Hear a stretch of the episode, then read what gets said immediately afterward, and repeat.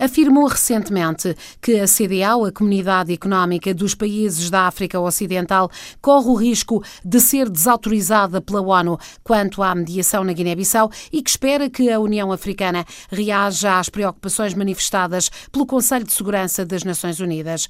Engenheiro Domingos Simões Pereira, o que espera de facto da União Africana e da CDAO? Não, eu espero, antes de mais, que as organizações subregionais, a começar pela CDAO, compreendam não só o peso da sua responsabilidade, mas a oportunidade que esse pronunciamento da, da, da, do Conselho de Segurança das Nações Unidas representa. Porque, como eu assinalo sempre que tenho ocasião, uh, compete a essa entidade, ao Conselho de Segurança, toda a intervenção internacional que tenha como objeto antecipar uh, situações potencialmente de conflito ou que possam colocar em causa a paz e a estabilidade dos países. E é essa competência que é delegada às entidades regionais, neste caso da União, à União Africana, ou a entidades subregionais, como é o caso da CDAO.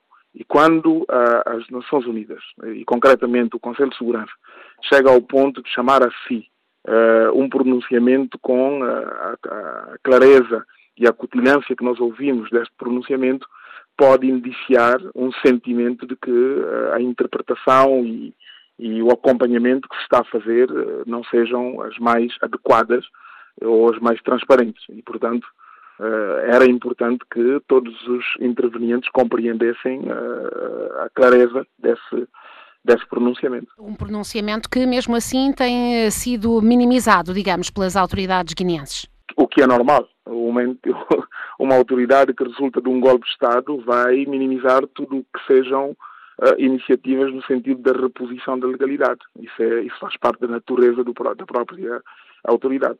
Uh, o Sr. Engenheiro ficou surpreendido, ficou mesmo até desiludido quando a comunidade internacional começou a referir-se a Sissoko Embaló como presidente da Guiné-Bissau e isto apesar de ainda não uh, ser conhecida naquele momento a decisão do Supremo, como não é agora, uh, quanto ao recurso que interpôs por não aceitar os resultados das presidenciais?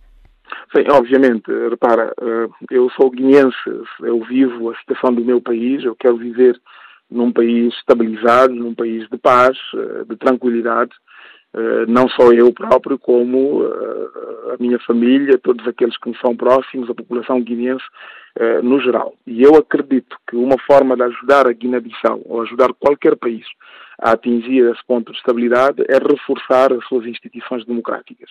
Portanto, nós estamos a sair de umas eleições e, portanto, eu esperava e espero que a comunidade internacional compreenda o mais importante não é dar qualquer solução a uma situação uh, de contencioso. O importante é conhecer a verdade eleitoral e fazer com que essa verdade eleitoral seja respeitada. Portanto, quando a comunidade internacional dá sinais de cansaço e diz que, a partir de um determinado momento, qualquer solução é uma boa solução, eu, eu não posso ficar satisfeito, porque essa solução pode preencher muito bem os relatórios das organizações internacionais, mas nós vamos continuar a viver com os nossos problemas e estamos a dar um sinal, acabamos dando um sinal que é, é, é, perturba qualquer um.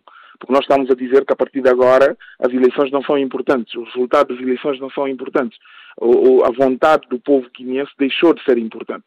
O importante é quem consegue se impor, autoproclamar, pela via da força ou por qualquer outro, outro expediente, consegue se impor como, como, como chefe de Estado e a partir dessa altura a comunidade internacional diz eh, temos que nos render a evidência, reconhecer que ele já está no posto e é melhor falarmos com essa entidade. Olha, isso é um recurso, é um, é um recuo. É um recuo muito grande quando há pouco tempo nós ouvíamos por parte da União Africana e da própria CDAO o princípio da tolerância zero aos golpes de Estado, dizendo que as instituições democráticas têm que funcionar e, em caso de necessidade, no, eh, ativavam não é, mecanismos internacionais de pressão, de, de sancionamento, para que se possam reforçar essas entidades. Portanto, é nesse, é nesse quadro e nesse sentido que eu expressei sempre e continuo a expressar a minha preocupação. Houve até uh, a nível regional, e não há muito tempo, exemplos de uma intervenção uh, mais forte das organizações uh, africanas. O que poderá ter sido diferente na Guiné-Bissau? O que poderá ter marcado este rumo dos acontecimentos? várias coisas. Há muita, muitos elementos, muitos membros da comunidade internacional que não compreendem muito bem que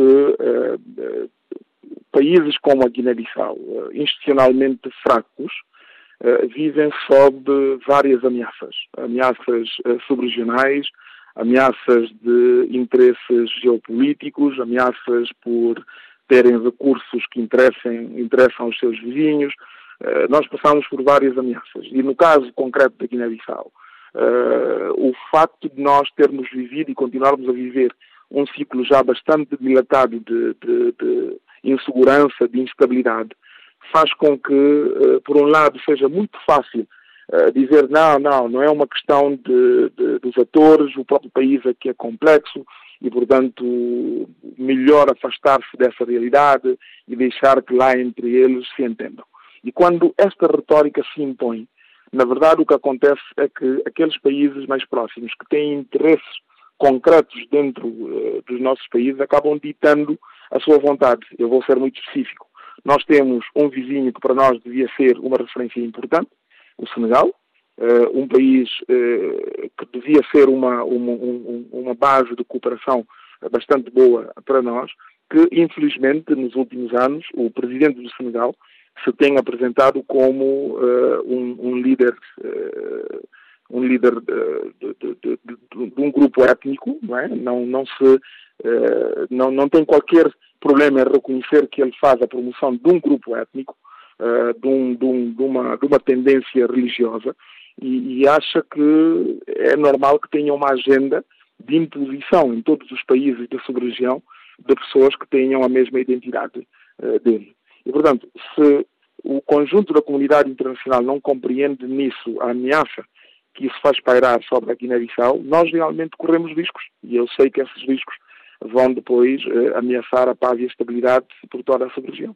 Eh, mas a verdade é que a comunidade internacional, eh, no, no, terreno, considerou que as eleições tinham sido livres e justas, não é? Esse terá sido também o ponto de partida? É verdade, é verdade. Só que, uh, sabe, é quase uma retórica, quase um, um clichê. Livres, justas e transparentes. Em relação a quê? Em relação ao dia da votação, não é? Não em relação a todo o processo que deve levar não é, ao apuramento das, dos resultados porque a comunidade internacional diz alinhar-se por aquilo que a Comissão Nacional de Eleições eh, afirmou, quando é a lei da República da Guiné-Bissau que diz que o processo eleitoral é iniciado no Supremo Tribunal de Justiça e, havendo algum contencioso, é o Supremo Tribunal de Justiça que deve ter a última palavra. E, portanto, eh, não é o Domingos, não é o candidato Domingos Simões Pereira, não é o PAIGC, é o Supremo Tribunal de Justiça que está a dizer se a Comissão Nacional de Eleições reconhece que cometeu um lapso ao não elaborar a ata nacional de apuramento dos resultados, não podia conhecer os resultados provisórios que anunciou. E, portanto, tendo cometido esse erro e tendo assumido que cometeu esse erro, tem que ser o primeiro responsável e, portanto, recomeçar o processo de apuramento. Como é que se pode compreender que a CDAO começa por dizer que vai enviar uma missão ao terreno para ajudar as duas partes a conciliarem a sua posição e daí poder resultar uma solução uh, mais transparente para o processo, quando é recusada a ida dessa missão, vem dizer que uh, reconhece um dos uh, candidatos, neste caso o autoproclamado presidente. Repara, eu, eu, sei que, sendo um dos candidatos, há sempre esse risco, e é perfeitamente normal que quem me ouve diz, bom, é um candidato e está a defender a sua parte. É verdade, eu reconheço essa realidade, mas eu digo, antes de mais, que eu sou guineense e o que me preocupa é o futuro do meu país. Eu pudesse trocar essa questão da candidatura uh, eleitoral pela estabilidade e pela paz no, no, no meu país, eu, eu era um homem feliz.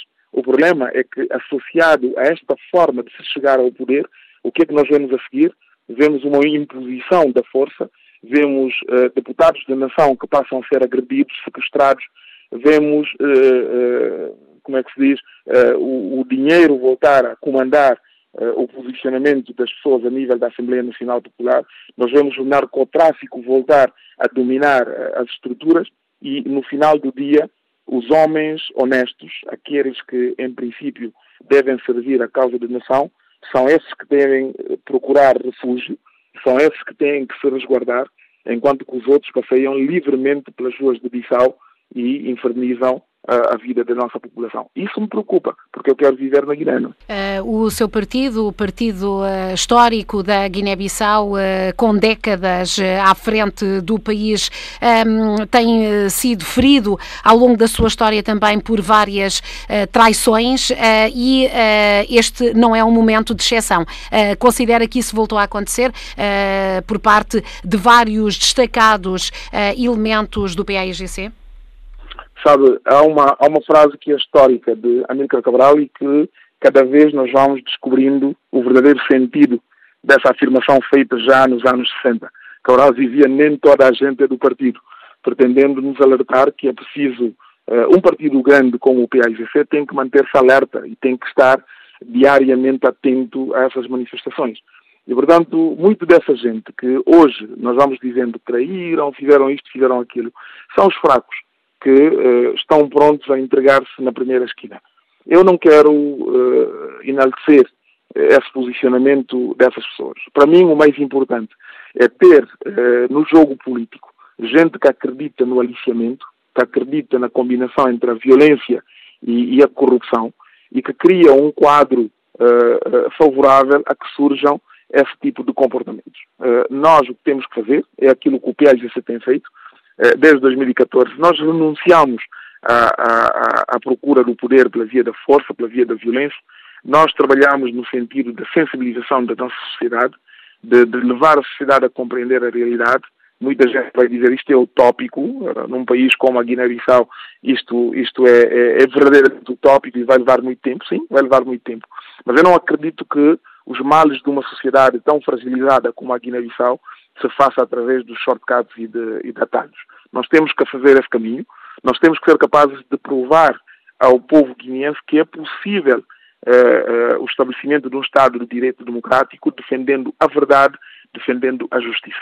E, portanto, eu, eu estou muito satisfeito, uh, apesar de, de, de, de, obviamente, não poder, como é que é, celebrar essa situação de dissidências que vão acontecer, mas eu estou satisfeito porque por cada uma pessoa que desiste do PAIGC e que afasta-se do projeto do PAIGC, eu sinto a adesão de dezenas, de centenas de militantes que dizem hoje acreditar que afinal está a, surgir está a ressurgir um novo ideal na Guiné-Bissau, que é um partido que se identifica com os valores que o povo guineense espera serem elecidos e, portanto, nós estamos a renovar pode parecer paradoxal, eh, porque muita gente vai dizer, então no momento em que vocês estão a perder o poder, é o momento que vocês celebram. Sim, eu estou a celebrar isso porque eu quero trabalhar com o povo guineense, eu quero depender do povo guineense e é o povo guineense que me dá sinais de uma grande tomada de consciência e da necessidade de juntos podermos resgatar o nosso país e promover o nosso desenvolvimento. É uma espécie de limpeza do, do, do, do, partido? É isso que sente que poderá estar a acontecer? Porque durante muitos anos os militares eram usados como desculpa uh, para a instabilidade, uh, não tem sido uh, o que tem acontecido nos últimos anos, com pequenos episódios, e um alto dirigente dizia-nos há alguns anos que, na verdade, a Guiné-Bissau estava muito refém de um pequeno número de, de, pessoas, era refém dos seus interesses, da da, da oportunidade de enriquecimento eh, que, ou de algum favorecimento que viam ao estar ligados eh, ao poder? Ah, eu penso que eh, não só se confirma isso, como a pessoa que dizia isso, se for revisitar os acontecimentos mais recentes, vai ver que são exatamente as mesmas pessoas. E o mais curioso no meio disso tudo são pessoas que estavam dentro do PAIGC, que hoje estão fora do PAIGC e que apontam o dedo uh, ao, ao, partido. Isso é, é, uh, extraordinário. Mas há, há, um outro elemento que eu penso que é muito interessante. É que essa gente está bem identificada hoje na nossa sociedade. Uh, eu não sei se, se o, o, adjetivo e o, uh, a designação que, que, que Cabral deu no seu estudo sociológico abarca toda, esta, toda esta franja, mas na altura Cabral dizia que existia uma espécie de lumpen proletariado, ou seja, gente que eh, veio do interior ou de outras, de outras uh, proveniências, que de repente se instala no, no, no, nos centros urbanos, quer ter uma identidade burguesa, mas não tem, porque nem por via da escolaridade, nem por via de recursos económicos, nem por outra via consegue ser realmente uma elite, mas acaba especializando-se em se aproximar do poder, influenciar o poder e criar mecanismos de influência para, sem estar no poder, influenciar quem está no poder. É, um, é uma construção bastante profunda, mas eu penso que nos convida à reflexão e que hoje, com os exemplos que nós temos à frente, eh, permita-nos realmente compreender muito bem os desafios que, que, que, que, se nos impõem. Nós vamos ver gente que até muito recentemente criticavam uma ou outra posição que nós tínhamos e que de repente, dada a oportunidade de estar no governo, são os irmãos que, que são todos eh, colocados na governação, são os primos, são pais e filhos, quer dizer, é toda uma corja de, de, de, de comportamentos que eu acho que acelera também a compreensão do próprio povo guineense sobre a diferença entre o discurso que todos temos e a prática política que nós vamos evidenciando. Esta sua leitura serve também para perceber eh, a posição assumida, nomeadamente por Cipriano Cassamá, presidente da Assembleia Nacional, eh, primeiro vice-presidente do PAIGC, e dos deputados que contrariaram as indicações e viabilizaram o programa do Executivo de Nuno? Ah, eu, eu, eu, não vou falar em concreto de nenhum caso, porque o, o, a pessoa que menciona, o, o Cipriano Cassamá, é um dirigente do PAIGC. Sendo um dirigente do PAIGC, qualquer avaliação é competência dos órgãos uh, superiores do PAIGC e eu não pretendo uh, acrescentar mais lume a esta fogueira. O que eu lhe vou dizer é o seguinte: uh, eu penso que o povo guinense está atento, está a acompanhar o posicionamento de uns e de outros e haverá de chegar o momento em que uh, poderá dar o seu verdicto sobre a avaliação que faz do comportamento de cada um. O que eu acho que é importante, um partido como o PAIGC, que é um partido de esquerda, um partido baseado em, em, em valores. Repara, eu quando digo valores, não estou propriamente a dizer que os outros não têm valor, o, o valores a, a, defender. O problema é que o PAIGC, sendo um partido histórico, surge numa altura em que a ideologia é que conduzia uh, os grandes partidos. E, portanto, uh, nós temos mecanismos próprios de acompanhar esse tipo de situação e uh, quando, quando confrontados com estas realidades, nós tentamos compreender as causas, nós tentamos compreender os motivos. O que é que faz um militante do PAIGC, um dirigente do PAIGC, que é apresentado a eleições legislativas como nosso cabeça de lista, que faz a promoção do programa eleitoral do seu partido, que é eleito para o cargo que está a desempenhar, de repente vir dizer que uh, os seus interesses pessoais devem se sobrepor a tudo aquilo que ele defendeu durante tanto tempo. Portanto, são fraquezas pessoais que eu não quero uh, ser individualmente quem julga. Esperemos que as estruturas competentes possam julgar, mas para mim o maior julgamento é aquele que um dia o povo guineense saberá fazer. Tudo isto acontece também num contexto, e ainda ontem denunciado pela Liga Guineense de Direitos Humanos, de agressões, eh, de raptos e de intimidações já reconhecidas e denunciadas por várias vozes. Mas vai tudo juntos, uh, minha senhora, vai tudo juntos. Como eu dizia, uh, não se pode, a meio percurso, alterar a natureza de uma determinada entidade. Uma entidade que nasce por via do golpe vai se sustentar pela via do golpe. Se nasce pela via da violência, vai se sustentar pela via da violência. Porque, primeiro, começam por dizer, uh, independentemente do pronunciamento do Supremo Tribunal de Justiça, nós vamos nos assumir como a nova autoridade. Uh, obviamente que já tinha uh, negociado é, as condições para esse efeito. A seguir, vem dizer, nós vamos descobrir quem é que tem a maioria no Parlamento. Mas para garantir a existência dessa maioria, eh, nós temos que violentar as pessoas, temos que sequestrar membros do Parlamento, temos que garantir que, chegado o momento, eles serão presentes ao plenário da Assembleia Nacional Popular para poder afirmar a nossa maioria.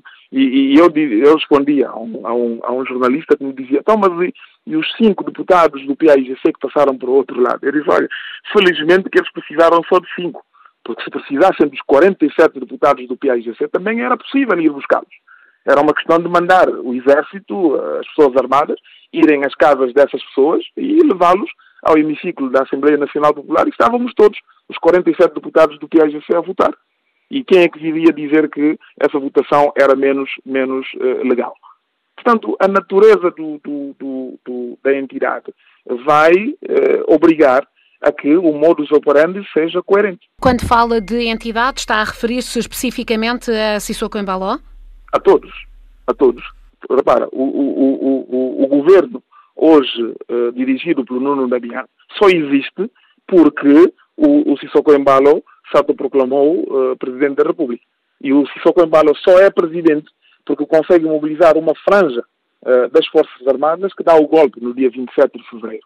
E, e, isso só é possível, só foi possível, porque dentro da CDAO tem um ou dois ou três Estados-membros que são padrinhos uh, dessa construção étnica ou religiosa, que entende que é muito importante ter na Guiné-Bissau não é, alguém que se identifica com os valores que eles estão uh, promovendo. Portanto, é uma cadeia e que, quanto mais tempo levar ao povo guineense de compreender isso, de compreender isso, e toda a comunidade internacional compreender que o que está em jogo na Guiné-Bissau é muito mais do que a disputa eleitoral, mas muito mais, porque o próprio Sissoko, que eu conheço muito bem, e me conheço muito bem, eu não acredito que ele compreenda nem 20% da agenda que está a ser implementada.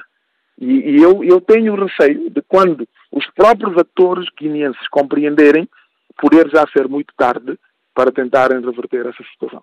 Uh, perante tudo isto e a ilegalidade que diz que fere todo o ambiente político da Guiné-Bissau, o PAIGC está a preparar-se para impugnar o programa de governo ou não é esse o caminho? Não, não existe o programa do governo. Repara, uh, para nós não existe o programa do governo, não existiu uh, a plenária do dia 29 de, de, de junho. E não existiu por várias razões. vamos começar pela componente legal. O próprio regimento da Assembleia Nacional Popular diz que a plenária da Assembleia se reúne eh, validamente quando presidida por uma mesa que tem que ser constituída pelo presidente da Assembleia e pelas duas, pelos dois secretários de mesa. Os outros vice-presidentes só substituem o presidente em caso de uh, impossibilidade. Mas quem instrui uh, a existência de uma mesa da Assembleia Nacional Popular é o presidente e os dois vice-presidentes, neste caso das duas vice-presidentes. Não estando presente uma das secretárias, pode ser cooptada pela plenária. Mas a, a falta dos dois, das duas secretárias inviabiliza o funcionamento dessa, dessa plenária. Primeira coisa. Segunda coisa. Para que o, o, a Assembleia Nacional Popular possa realmente estar devidamente constituída e poder deliberar, tem que contar com a presença não é, de pelo menos 50% mais um deputado em efetividade do seu mandato. Como é que, é possível, ao oferir o coro e afirmar que temos condições de poder funcionar e no momento seguinte não é, proceder à, à, à tomada de posse dos elementos que foram contabilizados para oferir esse coro? Essa é a componente legal e há bastantes outros elementos que uh, ainda aí se adicionam. Agora vamos ver a componente política. Quem é que, na sua, na sua, na sua uh, normal constituição enquanto pessoa, compreende como normal que um dito Presidente da República, no domingo à noite, assina um decreto presidencial para exonerar cinco ou seis membros do governo. Esses seis membros do governo comparecem na plenária da Assembleia Nacional Popular na manhã de segunda-feira para poderem uh, constituir o tal coro e votarem o programa do seu próprio governo. Terminada esse, esse, esse espetáculo de, de, validação do programa, que não chegou a ser validação, não era necessário, dois dias depois, o Presidente volta a assinar um novo decreto a nomeá-los como membros do governo. O que significa que, daqui a mais dez dias, quando o governo uh, introduzir o Orçamento Geral do Estado, eles voltarão a ser exonerados, comparecerem na plenária da Assembleia Nacional Popular, votar o seu próprio uh, orçamento e voltarem a ser membros do governo. Ou seja, esse princípio, e não vou citar grandes filósofos, basta dizer, esse princípio de haver a separação dos poderes e cada um dos, das entidades uh, uh, constitucionais poder exercer a sua competência, por exemplo, da Assembleia controlar a ação governativa, está delegada aos mesmos atores que num dia são governo, no dia seguinte são Assembleia, provavelmente no, dia, no terceiro dia podem vir a ser uh, membros do Supremo Tribunal de Justiça. Que tipo de governação é esta? Eu, pelo menos, não compreendo. Eh, já foi eh, desautorizado, desacompanhado, afastado de funções, impedido de ser primeiro-ministro eh, duas vezes, não é? Apesar de ser líder do partido mais votado, e muitos perguntarão ao engenheiro e quadro qualificado guineense Domingos Simões Pereira por que não desiste? Porquê é que não desiste? Repara, porque a minha motivação não se resume a querer ser primeiro-ministro ou querer ser presidente da República. Eu sou um cidadão guineense que reconhece que uh, tenho beneficiado de muitas oportunidades que a Guiné ainda não consegue dar à maioria da sua população. Eu beneficiei de várias formações, tenho uh, oportunidades uh, muito abertas no mundo que a maioria dos meus concidadãos não têm. A minha motivação, enquanto político, é poder devolver aos meus concidadãos parte das oportunidades que eu tenho recebido. Por isso é que a minha motivação não se esgota nessa questão de poder exercer ou não exercer. E eu dou muito esse exemplo. Se em 2015 a minha única preocupação fosse manter-me como primeiro-ministro, eu tinha conseguido, porque o então presidente queria uma parte do país, a restante ficava para mim. Essa não é a minha motivação. E é por isso que eu digo que hoje sinto muita satisfação e muita motivação, porque eu ouço da parte dos uh, jovens, ouço da parte da grande maioria da população guineense, que começam a compreender qual é o meu enfoque, qual é a minha motivação, porque é que eu estou nesta luta. Eu estou nesta luta porque é preciso criar uma nova geração de guineenses que compreendem que uma, uma sociedade só vai para a frente quando é capaz de proteger os bons, quando é capaz de dar oportunidade aos seus cidadãos, quando aqueles que jogam de acordo com a regra do jogo são premiados e aqueles que fazem o contrário são penalizados. E não o contrário. Nós não podemos continuar a ter, ou ouvir parte do debate ontem da Assembleia Nacional Popular, onde todos aqueles que são conhecidos como os ladrões da nossa praça, aqueles que roubam centenas, milhares, milhões daquilo que o nosso horário, erário público não tem, hoje apresentam-se de peito cheio uh, na praça pública para se apresentarem como os grandes heróis. E o povo guineense uh, começa a compreender a diferença que existe entre nós e isto é o maior pagamento que eu podia esperar enquanto cidadão e enquanto, enquanto líder político já há muitos anos que a comunidade internacional fala até de um cansaço, não é, em relação à Guiné-Bissau. Foram sendo perdidas oportunidades uh, importantes depois da mesa redonda, uh, executivos uh, com guineenses reconhecidos dentro e fora do país. a Guiné-Bissau não tem mais margem de manobra para perder oportunidades, para perder tempo, Sr. Engenheiro. Uh, sabe, mas isso é uma construção bastante fácil e eu acho que uh, a comunidade internacional não compreende que, ao dizer isso, acomoda aqueles que têm mantido a Guiné-Bissau no estado em que se encontra. A Guiné não tem falta de competências, não tem falta de capacidades, tem muitas capacidades espalhadas pelo mundo e algumas delas até dentro do próprio país. O problema é quando a comunidade internacional fala em cansaço, uh, os bons se afastam do país os maus sentem-se motivados a ainda uh, aprofundarem mais não é, o condicionamento do funcionamento da instituição. Há um, há um exemplo que eu gosto, eu gosto realmente de, de dar. Eu, eu, eu, digo sempre, se temos uma sala cheia de, de, de pessoas e de repente se diz que uh, perdemos um telemóvel, não é? temos duas opções.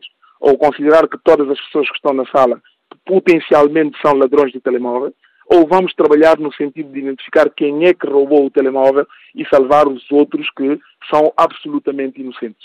O que tem acontecido na Guiné-Bissau é dizer a Guiné-Bissau X, grandes rótulos, grandes eh, enunciados, para proclamar um derrotismo que não ajuda minimamente não só ao orgulho nacional, mas ao esforço daqueles que lá dentro acreditam que é possível resgatar o país.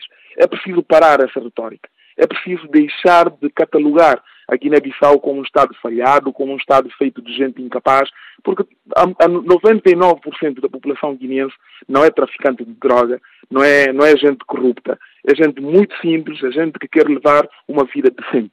Tem uma dúzia de gente que se especializou em condicionar e sequestrar a sociedade. Quem quer nos ajudar não pode começar por dizer que está cansado. Se está cansado, que se afaste daí. Não é?